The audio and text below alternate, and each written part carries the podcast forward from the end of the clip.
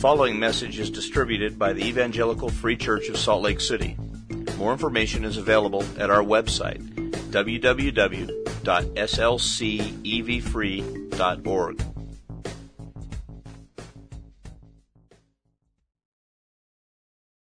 I'd like to start uh, reading from Psalm 34. It's a short passage to kind of set our mind. I will bless the Lord at all times. His praises shall continually be in my mouth. My soul makes its boast in the Lord.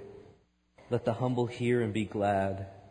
Oh, magnify the Lord with me and let us exalt his name forever. I sought the Lord, and he answered me and delivered me from all my fear. Those who look to him are radiant, and their faces shall never be ashamed. This poor man cried, and the Lord heard him and saved him from all his troubles. The angels of the Lord encamped around those who fear him and delivered them. O taste and see that the Lord is good. Blessed is the man who takes refuge in him. O fear the Lord, you his saints, for those who fear him have no lack. The young lion suffers want and hunger, but those who seek the Lord lack no good thing. Let's pray. Dear Lord God, I just again thank you for this chance that we have to come here, to read your word, and to come before you. Lord, I pray that today as I share the message that you've laid on my heart, Lord, that you will empty me of pride or fear, and that your Spirit will speak in my heart the words that you want me to speak to the body here. Lord, I pray that if, if we are challenged or feel condemned by anything that your scripture says, that we won't pass it off, ignore it, or try to manipulate it to meet our needs, but that instead, Lord, we will come to you seeking grace to change so that we will be in line with your word. Lord, please just be with us this day. Help us to have hearts ready and waiting on you. I pray these things in your Son's name. Amen. For those of you who don't know me, thanks. Sweet. Um, I'm Kurt. I am one of the pastors here. Uh, Pastor Steve is on vacation. So if you are visiting us, please keep coming back. Um, he'll be back shortly. Uh, he's taking uh, a break and, and, spending some time with, with friends and family. Um, the last time I had the opportunity to speak, uh, we were working through the book of Colossians, and, and we finished that book. And a couple uh, weeks back, Steve was saying, Hey, I'm getting ready to leave. You're going to preach some for me. What do you want to preach on? And uh, through prayer and some discussion, there was a book that, that God laid on my heart probably a couple months back. And it's one that my family and I actually just finished for our own uh, family devotional time. And it's uh, the book of Thessalonians, 1st and 2nd Thessalonians. And uh, these two short letters have so much packed in them that can really challenge us, especially as we, we look to the future and what that should impact us to behave and to act and to model right now in the presence. So uh, if you want to get ready, you can flip over to 1 Thessalonians chapter 1. Um, before we get to that, I want to share a little bit of history about this book and kind of Thessalonians and the, the people who lived there in Thessalonica. And um, it's kind of helpful to kind of know why Paul and the other missionaries wrote this book. Uh, Paul's um, visit to this city in Macedonia was not part of his original journey itinerary. I don't know if he wrote out an itinerary. If you know anything about Paul, it seems like whatever he thought he was going to do always got thrown out the window because God ended up leading him somewhere else.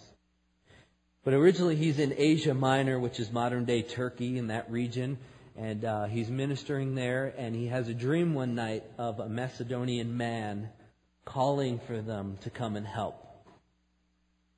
So Paul, being Paul, gets up the next morning, packs things up, and they head over to Macedonia.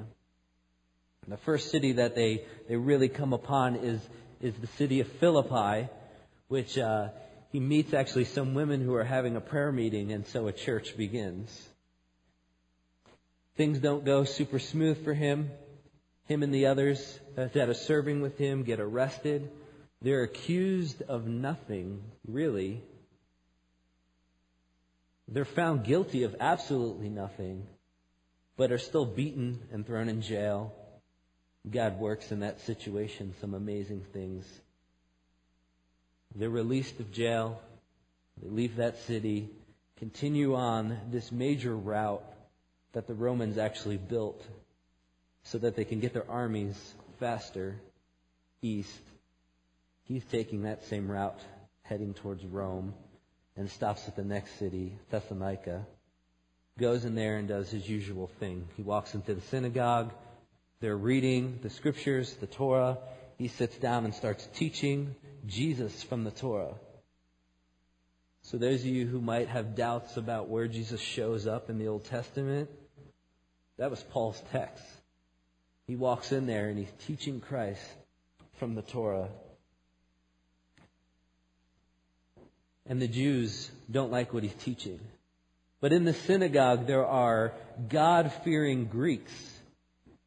Right? Greek people who have long ago put aside their idol worship or, or, or their own self worship have joined the synagogue, see God as the one true God, hear Paul teaching, and join the church. And not only that, now you have other Greeks around the city joining. So this church is predominantly made up of Gentiles. The Jews aren't big fans of this. Their membership in the synagogue has dropped. So they gather some of the, the, the, the troublemakers from the city and incite them to riot against Paul and the missionaries and this new movement that Paul is teaching on. So, out of fear, some of the other believers in the church there encourage Paul to leave before anything happens to him. So, Paul leaves, but he didn't want to. He leaves because he wants to keep the church safe, and he knows if they stay there, some other bad things might happen. But he also knows that if he leaves right now, he didn't get that much time to spend with them. He really only got to lay down the basic foundations of the faith. He also knows that even though he leaves, and maybe some of the major trouble might die down, the church there is going to face persecution. They're going to face ridicule. But he leaves.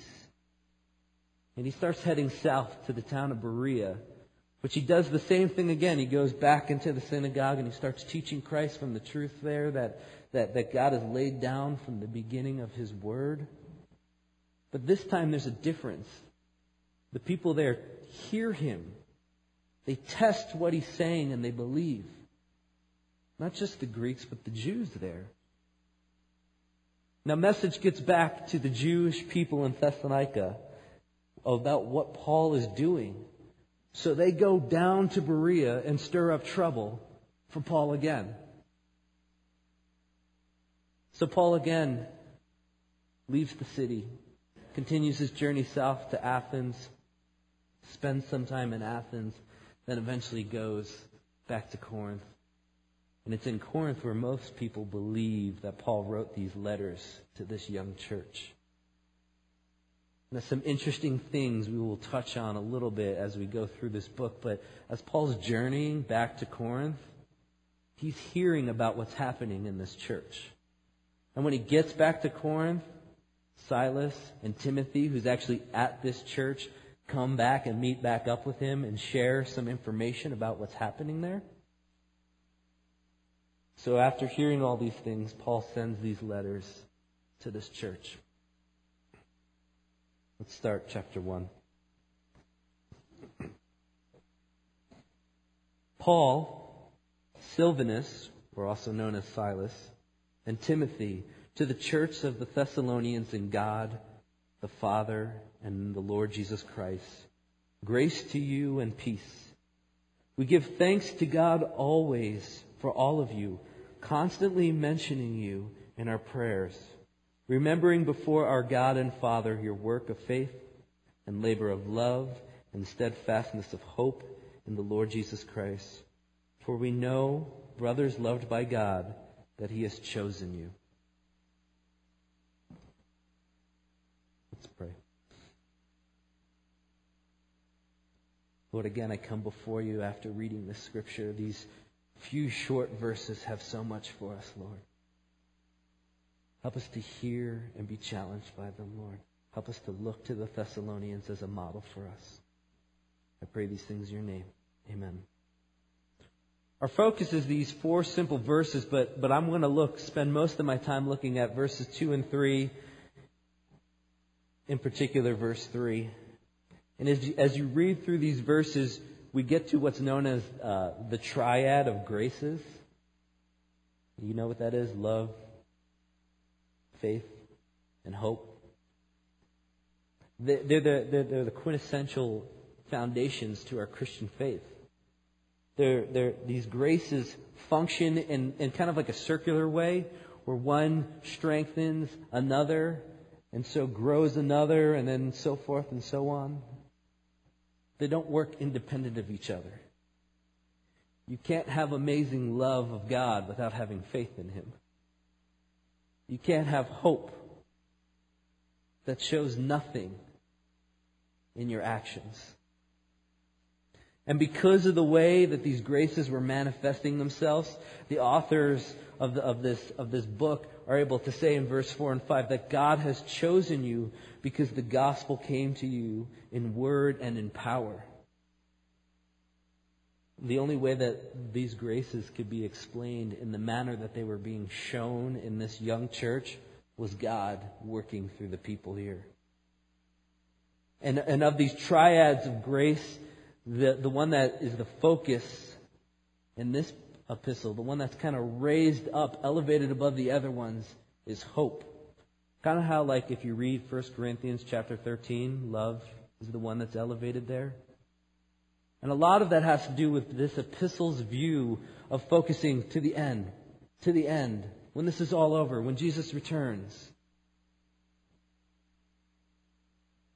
And, and it's kind of funny because I, I tend to end up with the passages when I'm preaching on hope, seems to be the common theme of them. And it's, it's, it's a great reminder for me because uh, I don't know if you struggle with this, but I tend to forget what I'm hoping in or what I should even be hoping for. So I love having this reminder because I myself am not like the Thessalonians very often. I tend to not have a steadfast hope in the Lord Jesus.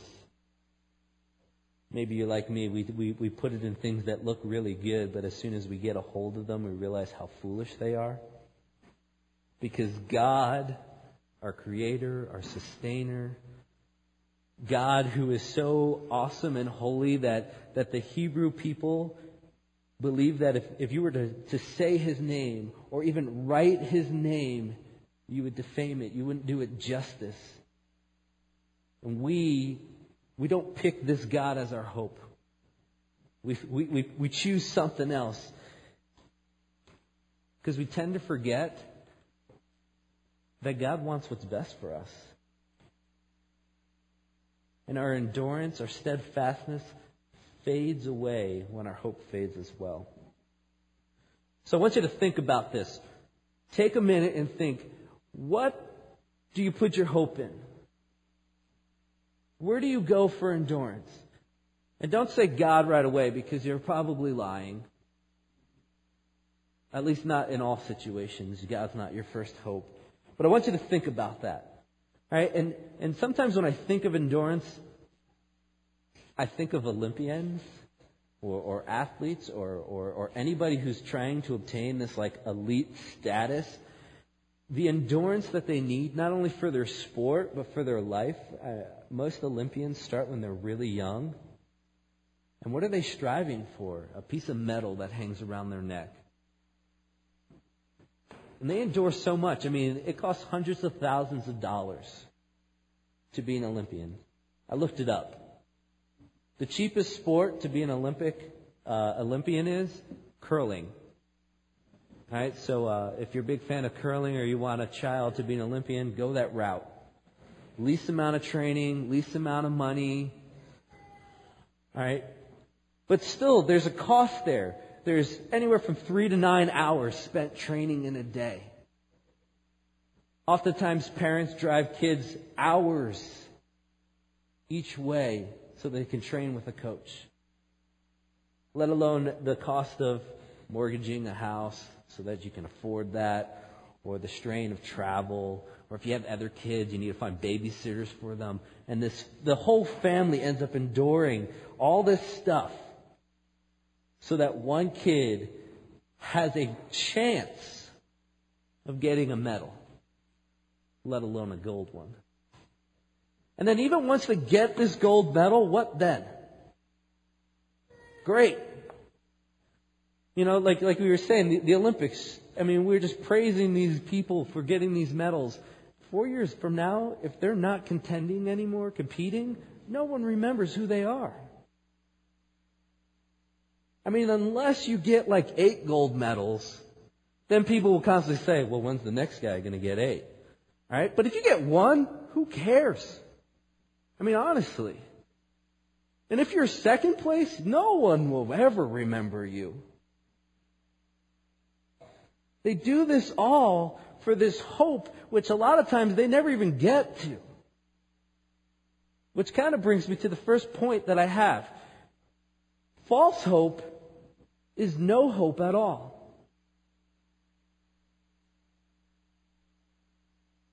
What keeps you going? What keeps you going on the path of obedience to God? What keeps you going in your relationships? What keeps you going at that job? What keeps you going in your ministry that you're serving in? Because we, we, we all know that when we do things, struggles come.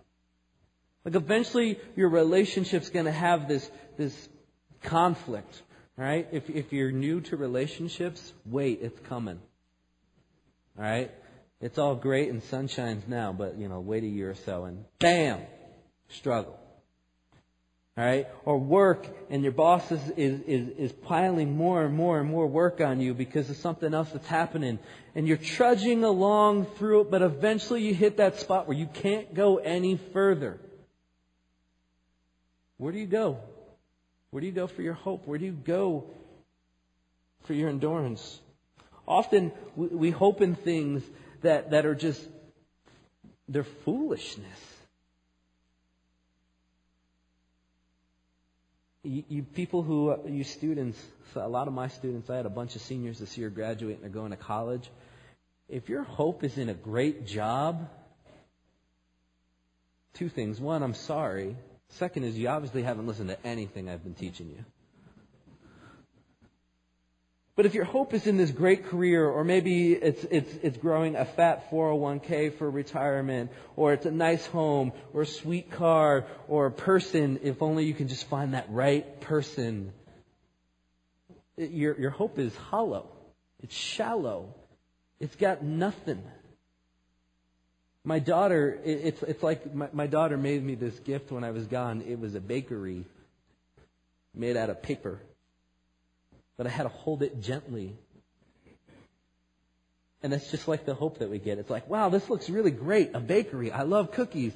Oh, wait, it's paper. There's nothing in it. There's nothing there. Once you grab a hold of it, you realize that it never quite meets that internal need or that desire that you have. Or, or, or maybe you're an Apple fan, which I am. I love Mac stuff. Yes, new thing. Awesome. Completion. Oh wait, the new one's coming out.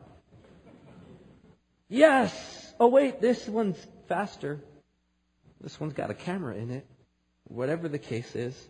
That's, that, that's what false hope does. Because even once you obtain whatever this hope promises to give you, you realize it, it really isn't promising much at all. Because that need is still there.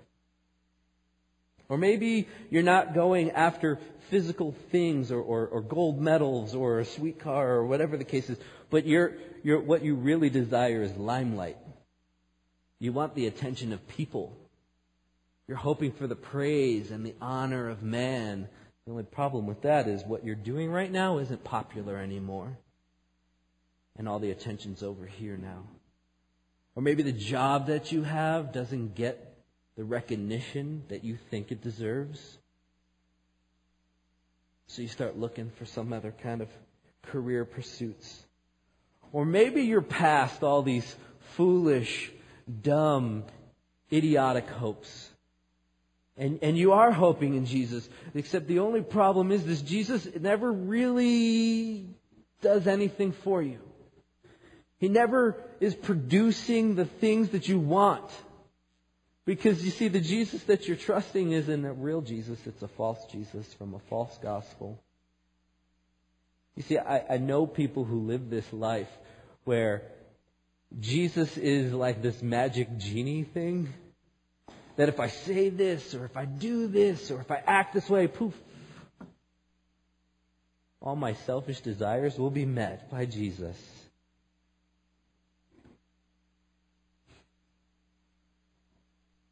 they, they, they seem to forget that God's highest priority,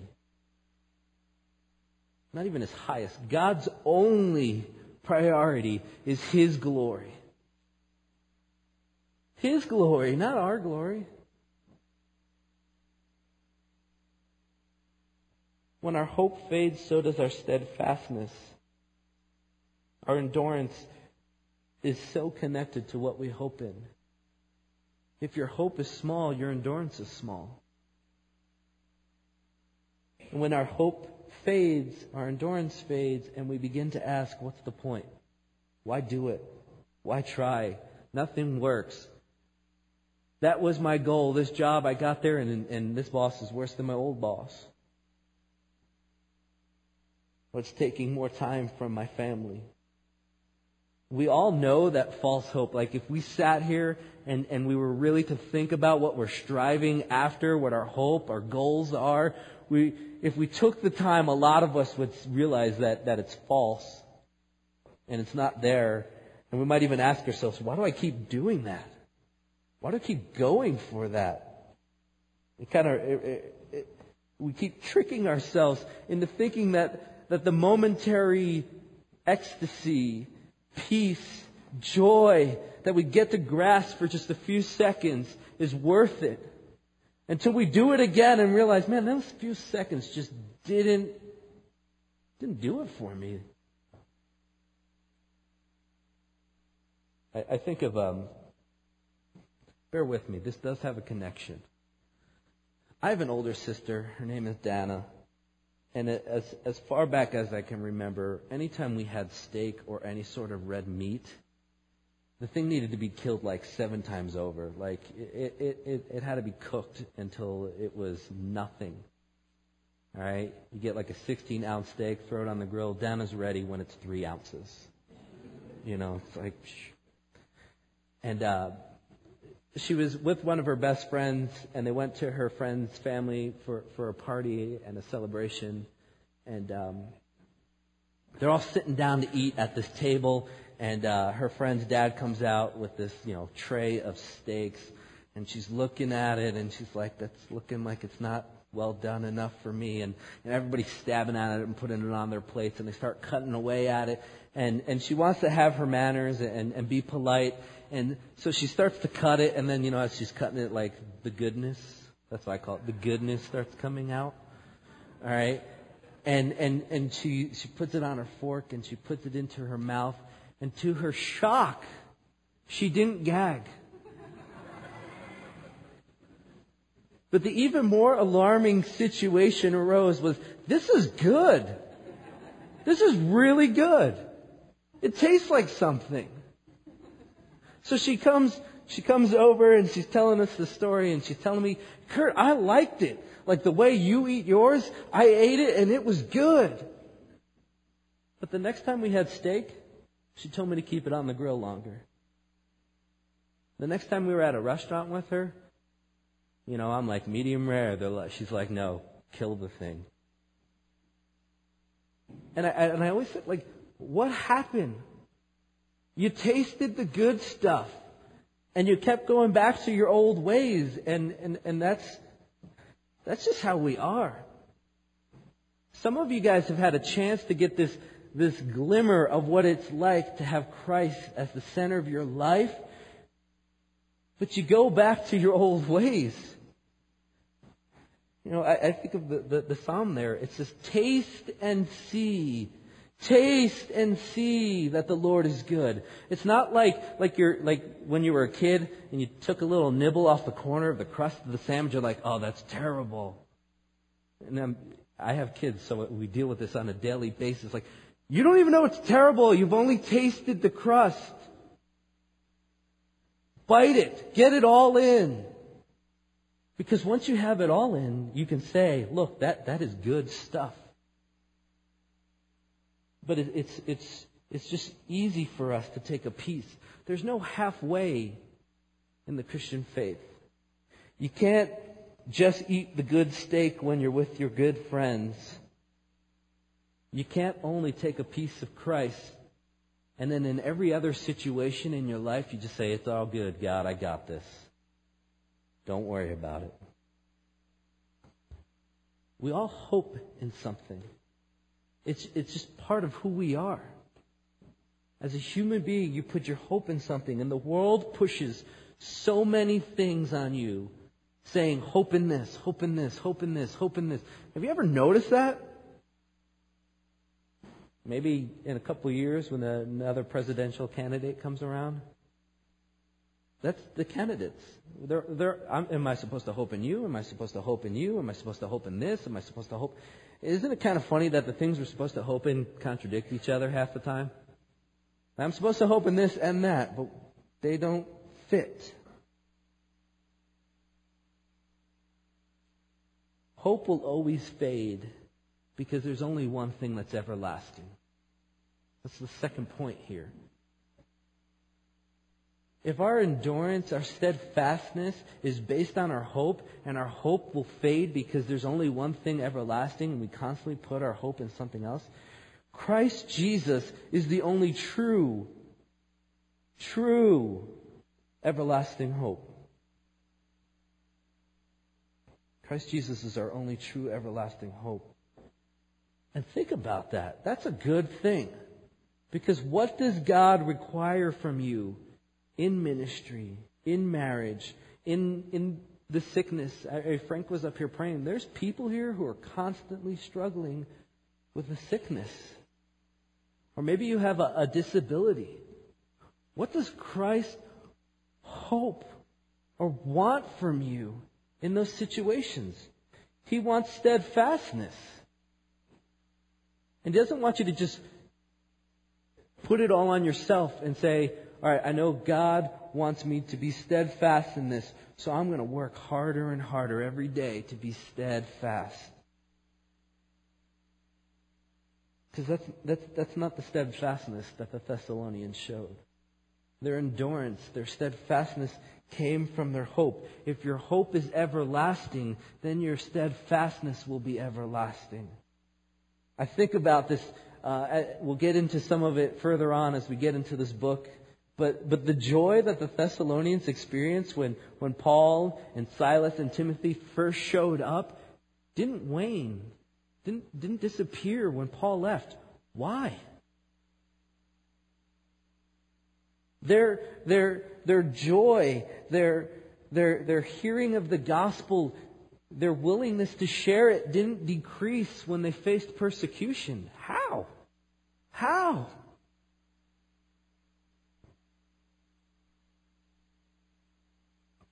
It goes on even further, and we'll get to that in a couple weeks, but their young, basic faith was so rooted in Christ, so strong to face any kind of persecution it met, that they were sharing it with everyone that they met.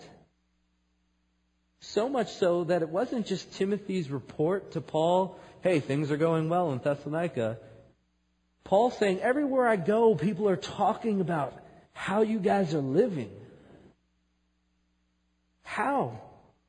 Why does that happen to them and not to us here?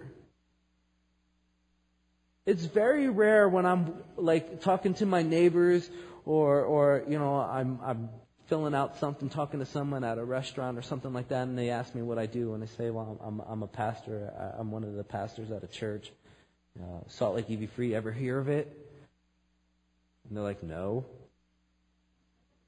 It's like, it's a good church. Come check it out sometime.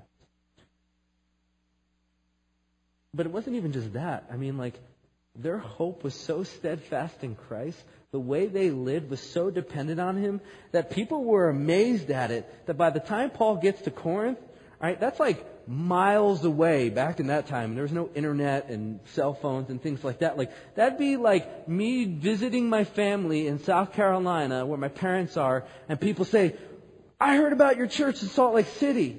Man, you guys are doing some amazing things there. Why was that happening there? Because of their hope. Cracking my voice there. their hope was the key. Their hope was the key. Their hope. That's all I talk about. I was just on a missions trip to LA and, and, and I'm sitting in a van on the block of Skid Row and the kids are talking about uh, how we need to bring hope to these these homeless, these drug addicted people, and I'm like, what kind of hope are you going to bring? Because if it's a bag sandwich, that's not that much hope.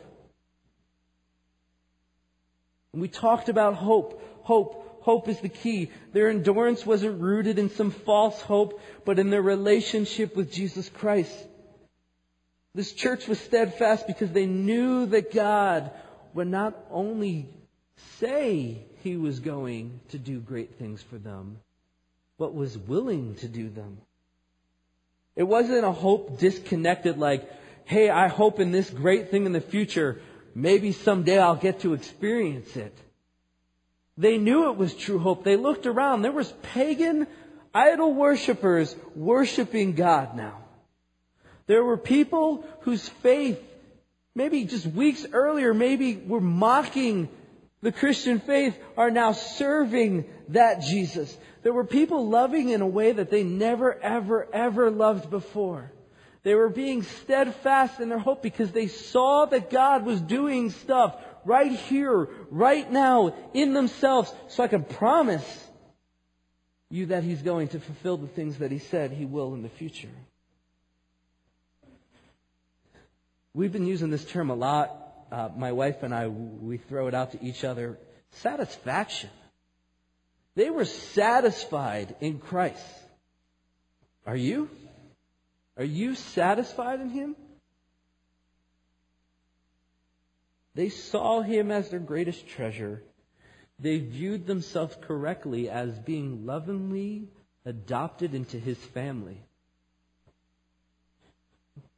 They understood that the greatest thing for them was God glorified.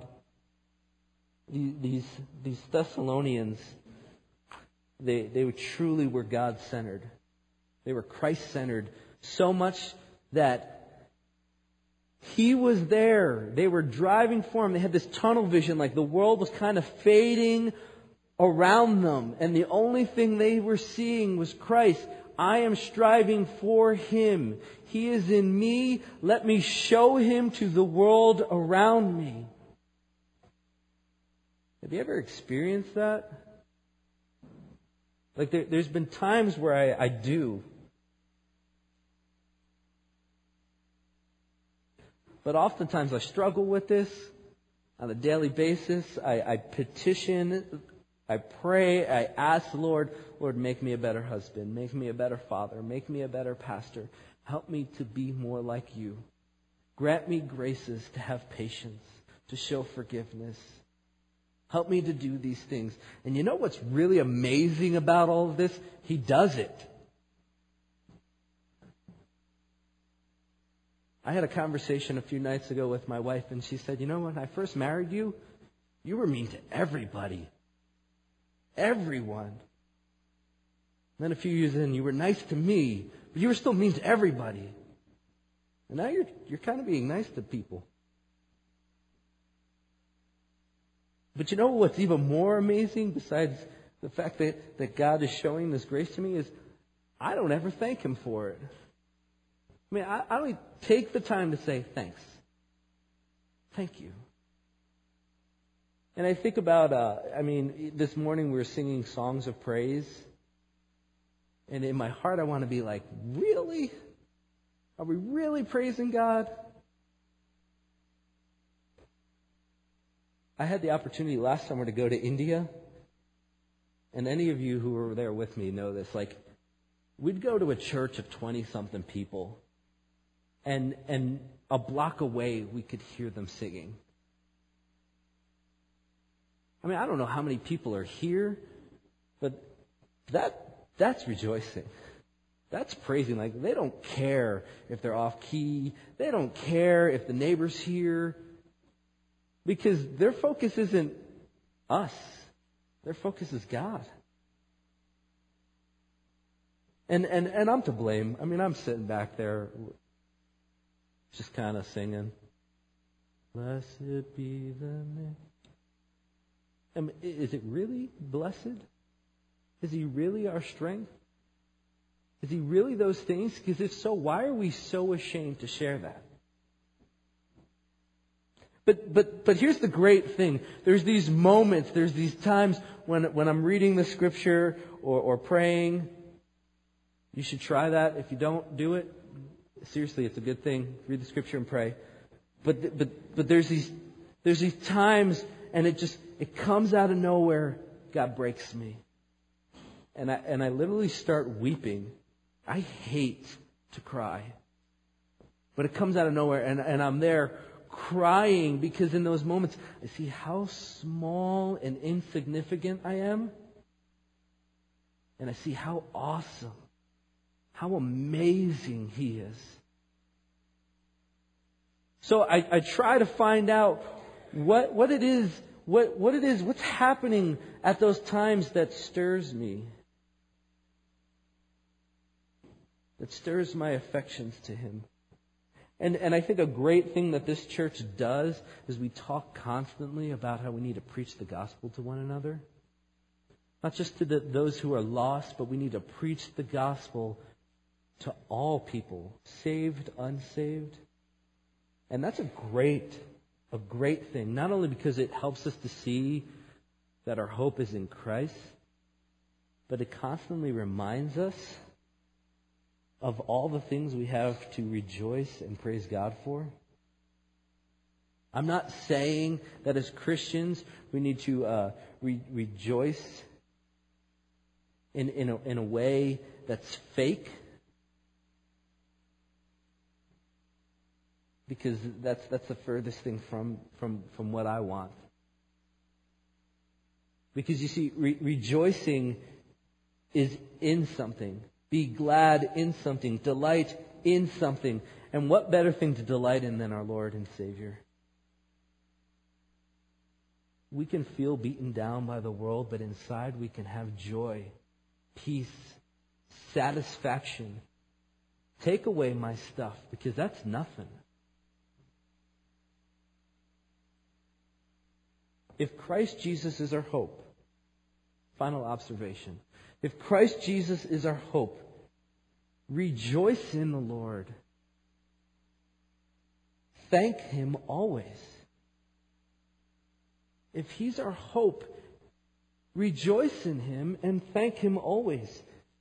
That's what, that's what they're saying here at the beginning of this, this passage. He's saying to the church of the Thessalonians, in God,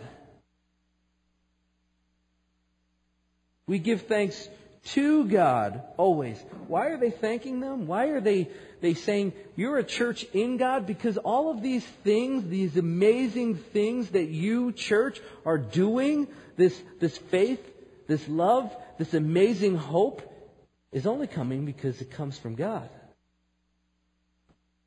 So don't just say, thanks, I have this awesome stuff and now I'm going to go live life and pretend it never came from you.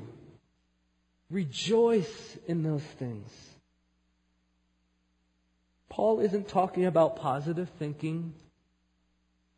He's not saying, hey, you know what? If you just have more faith in yourself, man, if you just believe you can do it. He's not saying that stuff. He's pointing out, look, I'm thanking you, God, for giving these people this amazing faith, this amazing love, this amazing steadfast hope. I am thanking you because it's an experience that they have because of their relationship with you, that you were willing to give them this grace to do these things. It's because their hope is in you. Forgive me if I offend you. Please, please, please don't mix or confuse psychology with the work of God.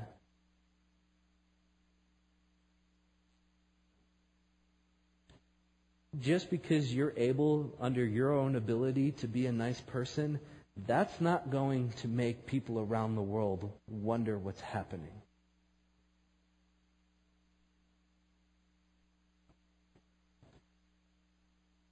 It's God working in this church. That they, that, that, it's God working in us. It, let's not just think about the Thessalonians and how they've been changed. God, if you're a believer, God is working in you these same graces in a way to produce something amazing in you that you should turn and say, thank you, thank you. Your praises are in my mouth constantly, like the psalmist writes. As a follower of Christ, we have so much to rejoice in. We have so much to be thankful for that our singing should be deafening as we return praise to Him. That our prayers should be filled with gratitude and a humble spirit saying, not me, but you.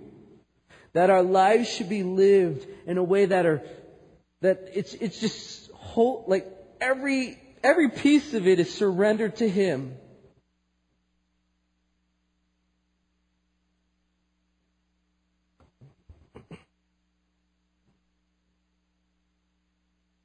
If Jesus Christ is our hope, this rejoicing should become automatic. I know people who do this, and, and I, I hold them up in this great esteem. Like, man, I just wish I could be like that person. They are constantly taking everything off of them and putting it to Christ. No, it's not me. couldn't do it without him. One of the, the, the things that when I think about makes me praise him and thank him most is the fact that when God looks at me, the saved man that I am, he doesn't see me. He sees the righteousness of Christ on me. Because you take that righteousness away, I stand before him condemned of his divine wrath. Man, if that doesn't stir something in you to want to praise him, throw this out a lot. if that doesn't stir something in you to want to praise Him, you got to check yourself and actually see, like, are you really saved? Are you really at the point where Christ is your all in all? Let me say this before we close. The blood bought blessing of the new covenant is the promise that God will never stop doing us good and that he will continue to work in us what is pleasing to him. That's the promise we have. And because of Christ, we have hope. We have in Him our hope, steadfastness to make it all the way to the end. And if your hope isn't in Christ, I petition you. If your hope is not in Christ, I petition you to put it there now.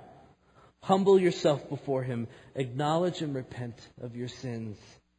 Release that grip on these false hopes that seem so amazing and have left you hung out to dry because there was nothing there in the first place.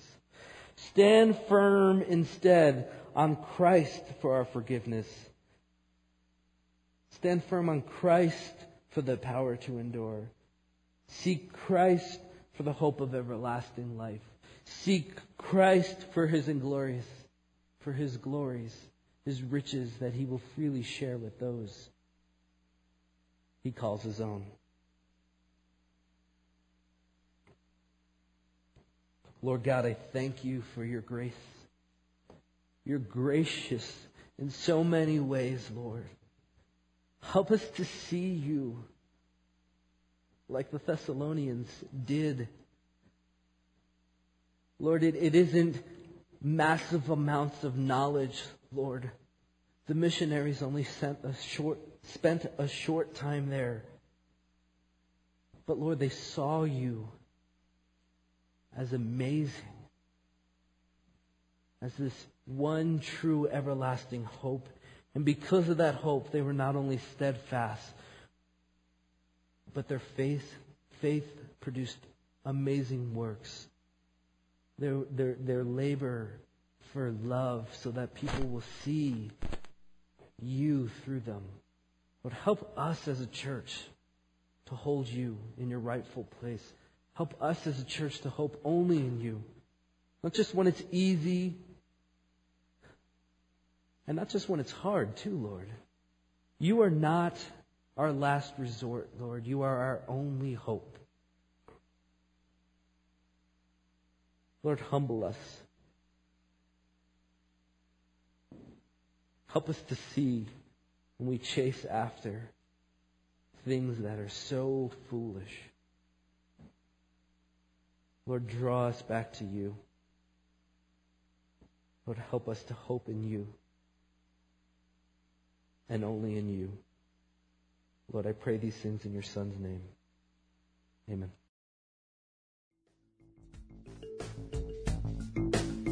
Thank you for listening to this message recorded at the Evangelical Free Church of Salt Lake City in Salt Lake City, Utah. Feel free to make copies of this message to give to others, but please do not charge for those copies or alter the content in any way without permission.